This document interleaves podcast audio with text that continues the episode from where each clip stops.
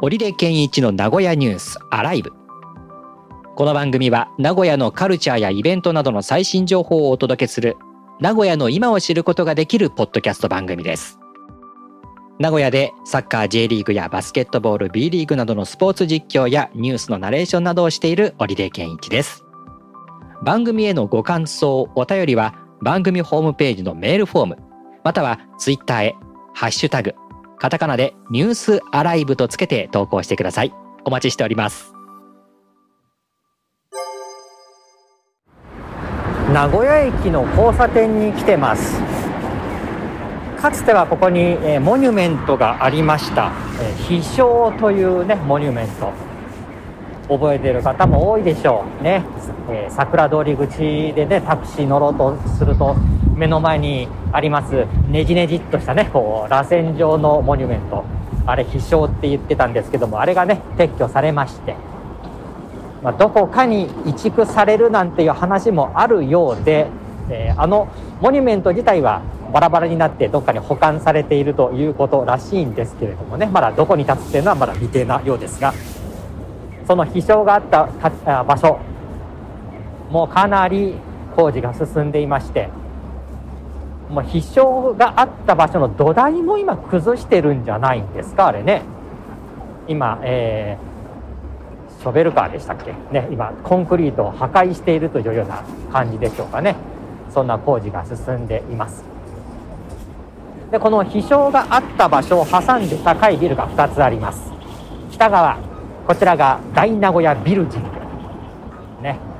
かつてはこんなに高い建物じゃなかったんですよね。屋上はマイアミっていうビアガーデンがありましたがその大名古屋ビルジングがあります。そしてその大名古屋ビルジングを、挟んで桜通り挟んでありますのが高い建物こちらがミッドランドスクエアですね。はい。もう50数回これ建物ありますかねこれね。だから百数十メートルくらいの高さになりますからね。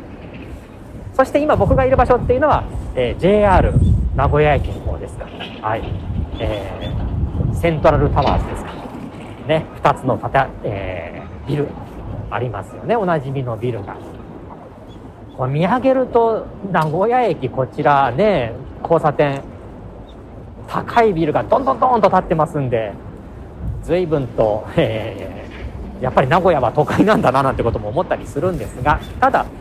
南側見ますとねぽっかりと空間があります空に青空が見えています。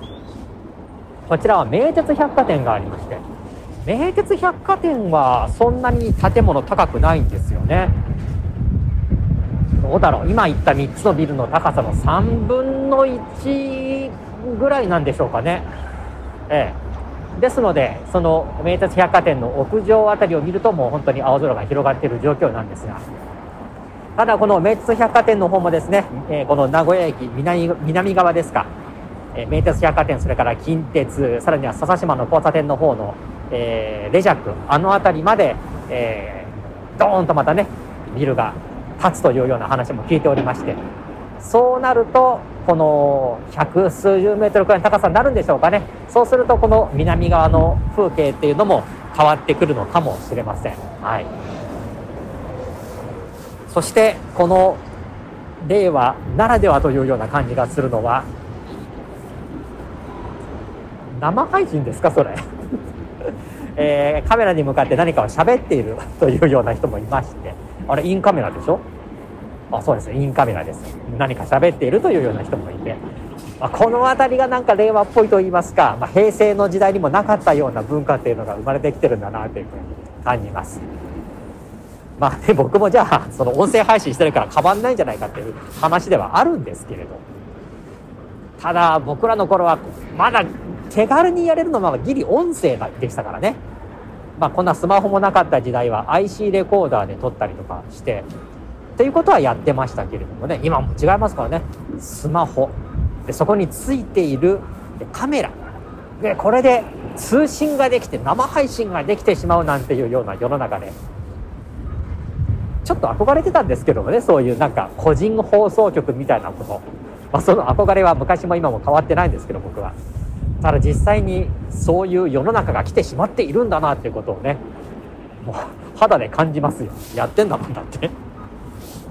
ねえ。まあそんな配信者をですねあのちらっと見ながらちょっと視線変えてみますとね。このダイナモヤビルジングの北側ここも今工事が行われています。白い壁に囲まれた中はまたあのこの必勝の撤去工事と同じような感じでね、えー、コンクリートを破壊しているというか土を掘り返しているなんていうような光景が見られるんですけれども。これは確かリニア関係の工事じゃないですか？リニアの駅。これを作るための入り口を作ってんじゃなかったでしたっけ？あんまり詳しいことは分かんないですけれど、まあ、こういった一連の名古屋駅の開発っていうのはリニアの駅ができるというところにもあるんですよね。それに関連した工事が多く行われておりまして。名古屋駅の西側っていうのもですね今あのさらに再開発が行われております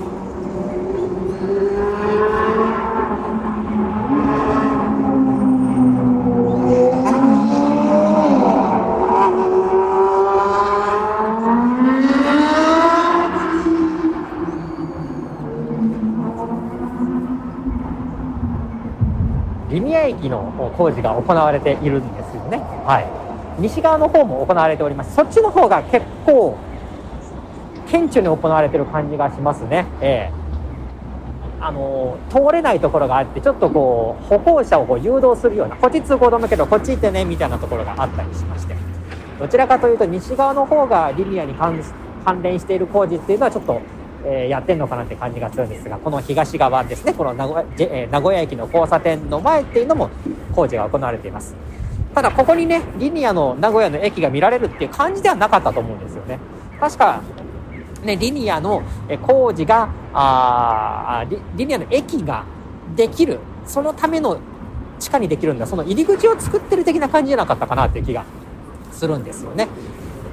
まあ、だけどまあ数年するとこのね一番いい場所なのでまた高い建物なんていうのもできるんじゃないかななんてことを思いますね。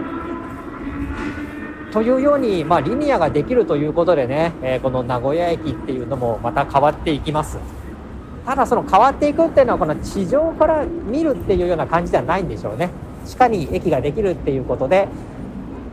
まあなんて言うんでしょうひっそりとじゃないけれどもねそれこそあの言葉通り地下に潜って工事が行われていくわけですからなかなかそれをこう地上から見るっていうことはできできないかもしれませんけどねまああの地下街なんかありますんで、ね、その地下街がこう通行止めになったりとか、ね、ありますもんねこのね明治化だっけ。あそこがちょっとね、あのー、一時こう閉鎖っていうかねそういう形に確かなったと思うんですけど。まあ、そういった形で地下の方では表情が変わっていくっていうところも感じることがあるかもしれません。ただやっぱりこうやってね開発がされていくってなると僕が子供の頃は思ってたんですよ。もうこれ以上の開発っていうのはないんじゃないかなってね。えもう行くとこまでいただろうというふうに思ったんですけどまだまだ変わっていくもんなんですね、えーまたそうやって姿を変えていく名古屋駅っていうのもまた随時こうやってねあの定期的に来て喋ることができたらななんていうふうに思っております。はい、ということで名古屋駅の交差点からお届けしました。